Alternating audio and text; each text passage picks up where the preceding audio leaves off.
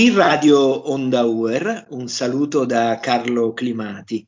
Oggi è con noi eh, con molto piacere Lorenzo Galliani, eh, che ringraziamo per eh, la sua partecipazione a questa nostra trasmissione. Lorenzo Galliani è un insegnante di religione, ma è anche uno scrittore, ha scritto dei libri molto interessanti, molto originali. Poi ne parleremo in questa nostra intervista. La prima domanda che vorrei fare a, a Lorenzo è eh, come mai sei diventato eh, insegnante? Ci vuoi parlare della tua vocazione come insegnante di religione? Intanto grazie dell'invito, fa molto piacere.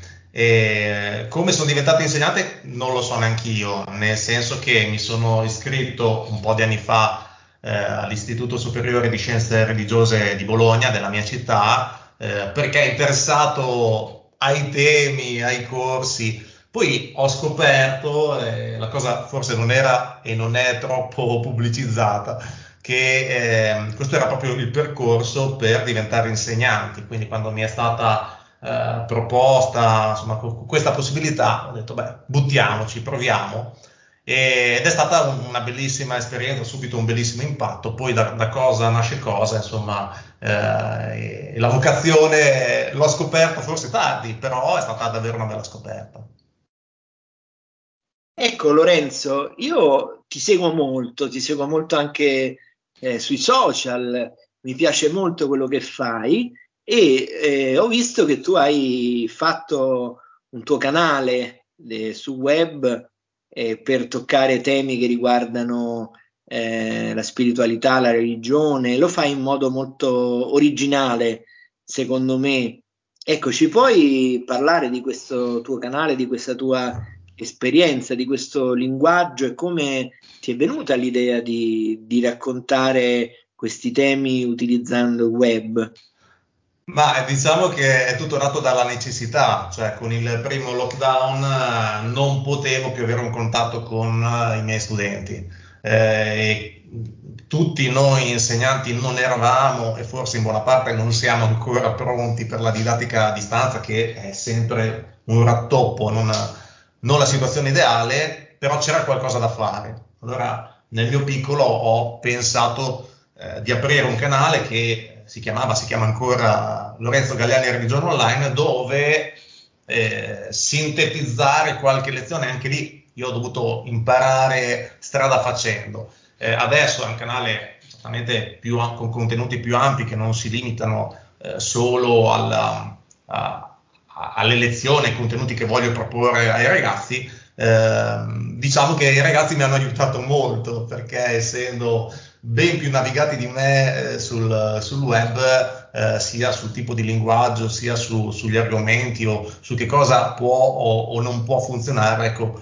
mi hanno dato, mi hanno dato una mano. E, e anche qui dove, dove, si arriva? Non lo so, però l'idea è quella di eh, condividere informazioni, non è un canale che ha uno scopo divulgativo, non certamente di difesa, di, non, è un, non, è un, canale ecco, di, di, di catechismo, così come a scuola non si fa catechismo, ma mh, un'opportunità nel mio piccolo per conoscere alcuni argomenti e saperli esporre come meglio posso e da parte insomma, di, chi ha la pazienza di sopportarmi, insomma, spero che anche lui, lei, loro insomma, possano trovare qualcosa di buono.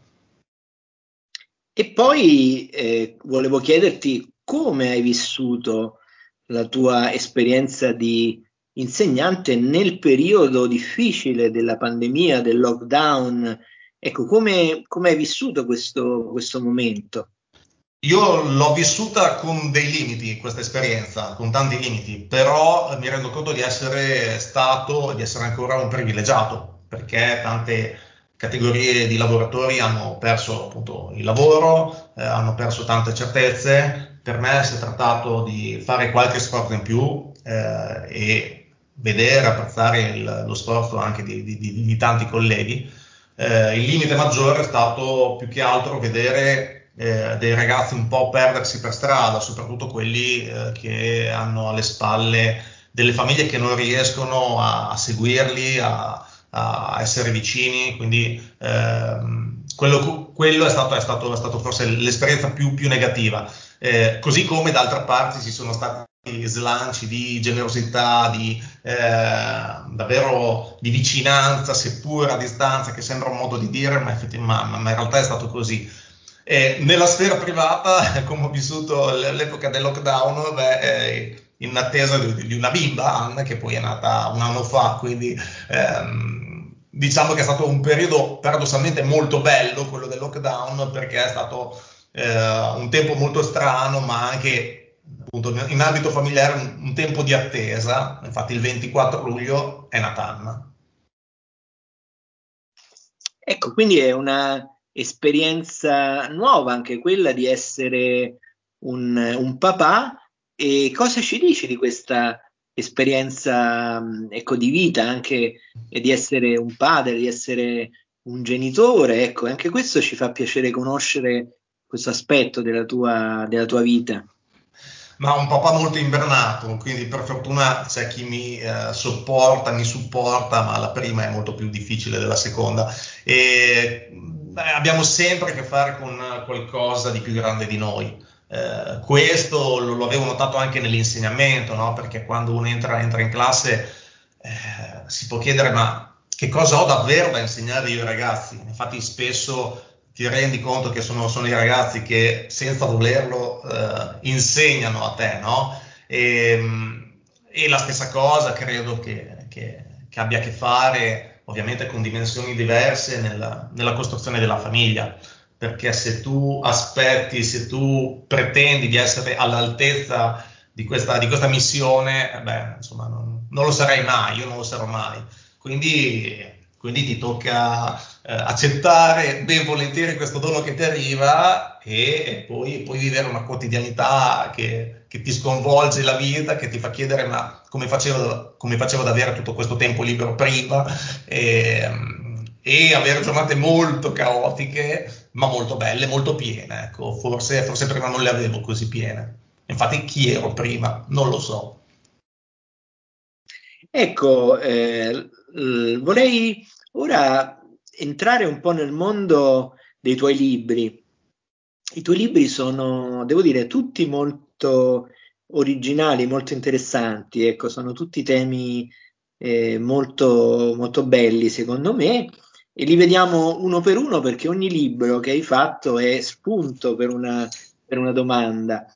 Primo, eh, la prima domanda volevo fartela sui libri che hai fatto con Gioba, che è un, un artista, un, eh, un, autore di, eh, di, vignette molto conosciute eh, sul web anche e molto, molto simpatiche. E, e, tu hai fatto, credo, se non, vado, se non sbaglio, due libri no? nella, nella vignetta del Signore con lui e volevo chiederti cosa significa collaborare con un artista, con un, con un vignettista come Giova, cioè come si racconta, eh, come si racconta l'attualità, la storia, la spiritualità, queste cose attraverso il linguaggio eh, di un libro fatto insieme ad un vignettista.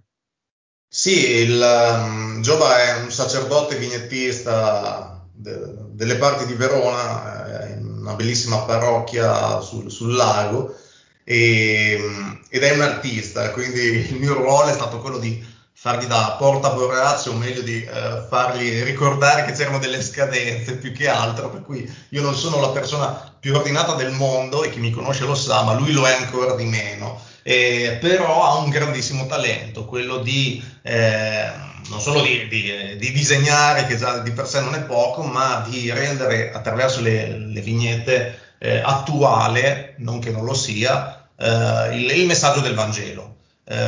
Eh, io l'avevo contattato per chiedergli dove poter trovare una raccolta delle sue vignette e eh, avendo scoperto che non esisteva ho detto beh ma facciamola, proviamo a buttare giù qualche idea. Per cui è nata prima un primo libro sul, sul Vangelo, quindi il Vangelo in 80 vignette, e poi siamo andati avanti, o meglio andati indietro sull'Antico Testamento. E, diciamo che l'ironia eh, spesso, almeno per me, lo è, eh, un'ottima chiave per la conoscenza. No? Eh, noi ci ricordiamo da studenti eh, che i professori e gli insegnanti noiosi erano quelli che ci trasmettevano di meno, mentre invece eh, delle volte anche una battutina, un riuscire a spezzare il ritmo eh, ti aiuta ad entrare poi eh, in quelli che sono argomenti che possono anche non essere semplicissimi. E, e Giova ci riesce molto bene perché sfrutta alcuni, alcuni passaggi magari de, de, de, del Vangelo eh, e non solo che si prestano molto all'ironia. Ora è vero che eh, non troviamo nei Vangeli Gesù che ride, però troviamo molti episodi che hanno del, dell'ironico, se non addirittura del paradossale, e quindi e, e anche delle situazioni dell'attualità eh, che si prestano a questo. E in questo Giova è veramente, è veramente un, un maestro, oltre che soprattutto un amico. Ecco, poi c'è un altro libro eh, di grande successo che io ho letto e che ho apprezzato molto perché riguarda un cantautore che io amo che è Liga Bue.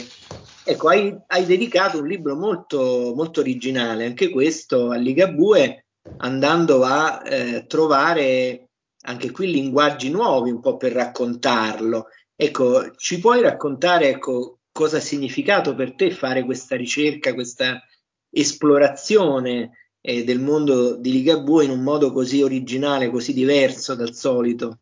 Ma eh, anche qui da cosa nasce cosa? È partito da, da uno studente eh, di, di, di, una delle primissime classi che ho avuto, ehm, che era un po' il, il ribelle del gruppo e, e siccome tutti i suoi compagni ascoltavano musica che non so neanche io definire di che genere, lui no, se, se ne uscì una volta dicendo, beh, io ascolto uno serio, ascolto Ligabue.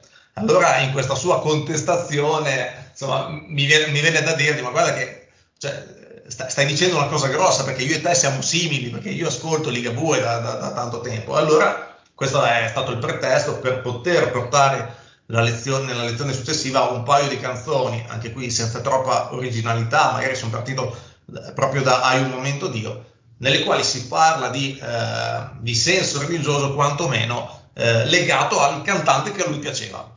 Eh, però mi sono accorto eh, che ce n'erano tante altre di canzoni eh, nelle quali Ligabue, che non è cattolico, anzi che è molto polemico nei confronti di una chiesa che, dal suo punto di vista, no, eh, eh, diciamo, ti lancia addosso dei, dei, divieti e degli obblighi, eh, ti, ti, inietta un senso di colpa e appunto un'impressione che penso che tante persone eh, no, possano avere, però lui stesso mostra nelle sue canzoni un forte senso religioso, allora senza strappare, senza, no, senza tirare il ligabue per la giacchetta, però abbiamo indagato queste, queste canzoni e ce ne sono, adesso mi viene in mente eh, Il cielo vuoto, il cielo è pieno, che forse non è una delle più famose, ma nelle quali Ligabue parla di un ragazzo per il quale il cielo è vuoto, cioè Dio non c'è, eh, e vive di quello che la quotidianità gli offre, delle emozioni, delle sensazioni, un altro ragazzo per il quale invece il cielo è pieno, Dio c'è, però questo, Dio pie- questo cielo pieno è un insieme di credenze eh, che ha ereditato da quando era piccolo, sulle quali non ha esercitato spirito critico, poi Ligabue non si accontenta di dire questo, di, di, di presentare due, due, due, due, risposte che forse non sono soddisfacenti e parla di sé. E dice eh, che non lo sa se il cielo è vuoto o il cielo è pieno, eh, però dice al tempo stesso che eh, eh certi, certi, giorni non mi basta ciò che vedo, sento e tocco. No? C'è questa comunque esigenza, questa necessità, questo desiderio quantomeno di, di, di scoprire un oltre anche quando si può, si deve constatare che non si riesce a vedere oltre. E, e uno che appunto che non è cattolico eh, come, come Ligabue dedica eh, una canzone sul cielo anche a suo padre morto, suo padre che assolutamente era ben distante da, da, da, dai valori della Chiesa, no? è la parte comunista della famiglia, però Ligabue dice tu che conosci il cielo, si parla della morte del padre, anche se la canzone viene scritta un pochino prima, tu che conosci il cielo saluta Dio per me, eh, digli che sto bene, considerando che, che, non conosco il cielo, però conosco te, mi va di ringraziare, puoi farlo tu per me. Ora non vado avanti, però l'idea che i nostri cari, eh, le, che, che, le persone con le quali abbiamo condiviso un pezzetto di strada, no, possono essere loro a, a, salutare, a ringraziare, magari anche a protestare contro Dio, eh, beh, insomma, leggere que, que, questo testo mi ha fatto bene. Ce ne sono tante altre di canzoni, mh, mm, spero di averle messe più o meno tutte, e, però appunto questa operazione no, si può fare con, anche con altri cantanti eh, e anche con film, no? Il, questa, questa, questo settore che si chiama teologia pop, ehm, cioè la ricerca dei semi, delle scintille del Vangelo introdotti dalla cultura popolare. Ehm, e, e, e, per me insomma, è, stata, è, stata una bella esperienza, ma la colpa è davvero di un mio studente, quindi spero di trovare nel mio percorso di insegnante altri, altri, altri mm, studenti che eh, no, mi portino addosso degli stimoli e mi facciano scoprire il bello che avevo intorno e del quale non mi ero reso conto. C'è un altro libro molto particolare che hai scritto e che è dedicato a Pontoni, René Pontoni, il calciatore preferito eh, di Papa Francesco. Ecco, anche questo libro come è nato e cosa ha significato per te scriverlo? Beh, eh, è nato da una curiosità. Eh, nel 2013, alla vigilia di una partita tra Italia e Argentina, eh, Papa Francesco riceve entrambe le squadre e dice chissà se uno di voi sarà un gol come quello di Pontoni, al che la mia prima reazione quando ascolto le parole del Papa è Pontoni chi? E, e allora eh, no, vengo poi a sapere no, da qualche ricerca molto semplice che questo Pontoni era un calciatore del San Lorenzo, la squadra tifata da, da, Papa, da Papa, Francesco, quando evidentemente non era Papa, ehm, che vinse il titolo argentino nel 1946. E, il, eh, Bergoglio festeggiò i dieci anni poco dopo la, la, vittoria di quel titolo. Io eh, nel 2014 sono stato in Argentina, eh, ho conosciuto la famiglia Pontoni, eh, ovviamente non più il calciatore che, che, è morto eh, una trentina d'anni fa, però il figlio, che si chiama René come il padre, ci sono quattro, quattro René Pontoni in famiglia, quando uno chiamava René Pontoni si giravano tutti, ed è la storia di un, di, di, di, di un mezzo italiano, cioè un figlio di, immigrati piemontesi, che è rimasto orfano di padre già da piccolo, che era di fatto una condanna alla povertà, e ha trovato un po' nel calcio eh, la possibilità per, per, riscattare appunto le sorti economiche della famiglia. È stato appunto il bomber di quel San Lorenzo tifatissimo da, eh, da Bergoglio che in quella stagione non si perse nessuna partita casalinga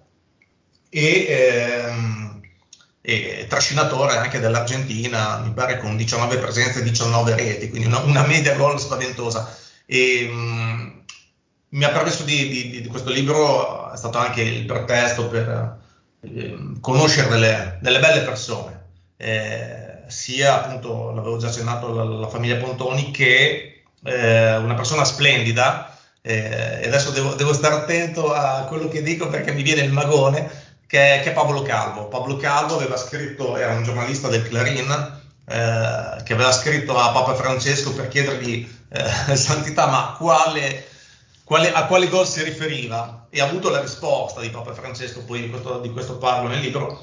E, per libro io ho conosciuto Pablo Calvo, che è veramente una persona meravigliosa che ci ha lasciato insomma, poche settimane fa per, per il Covid.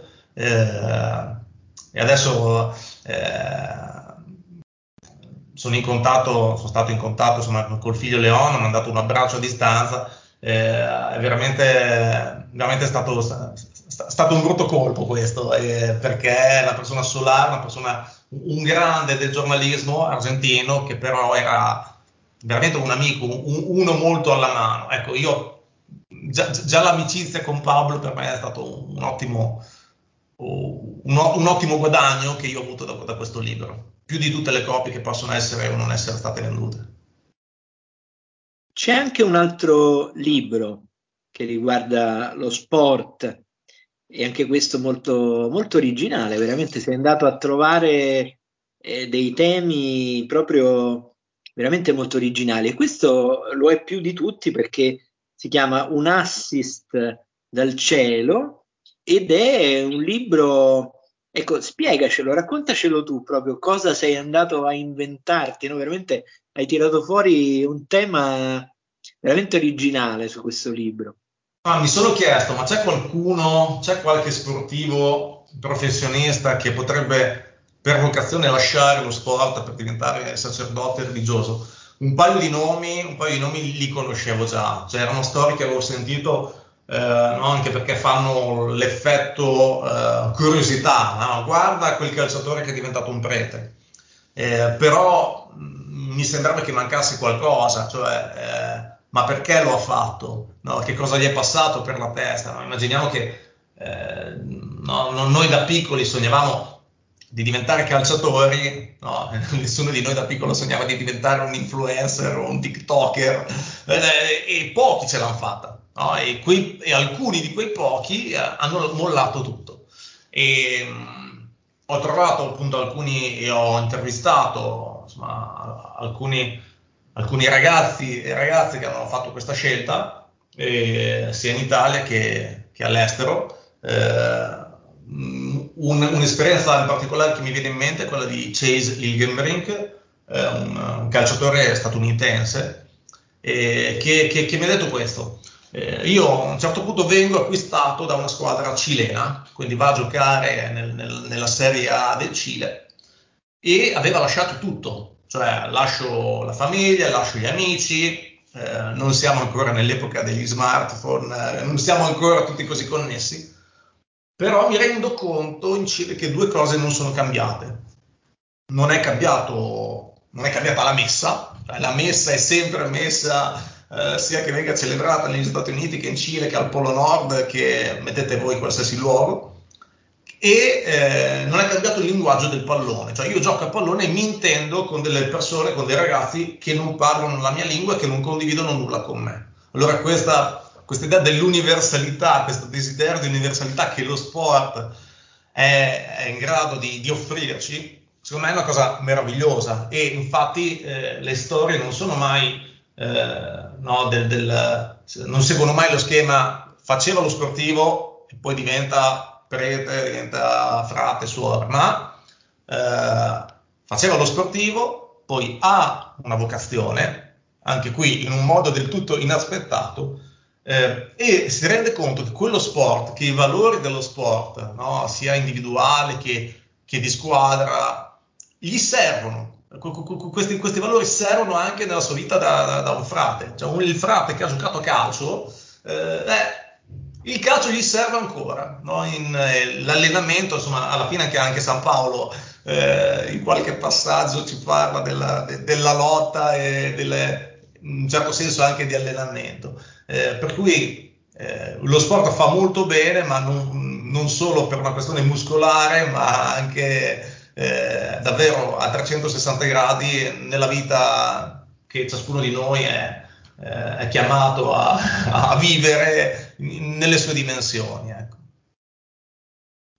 Bene, allora io ti ringrazio tanto Lorenzo per questo nostro bel dialogo. Abbiamo parlato di tanti temi molto, molto interessanti, abbiamo parlato di sport, di musica, dell'insegnamento. Ecco, è stato una, un dialogo molto ricco, molto molto, veramente molto profondo e molto interessante.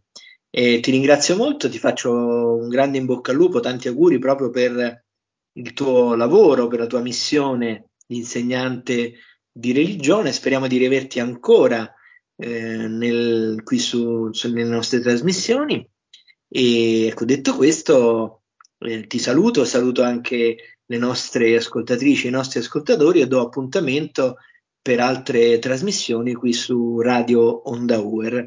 A presto. Grazie mille.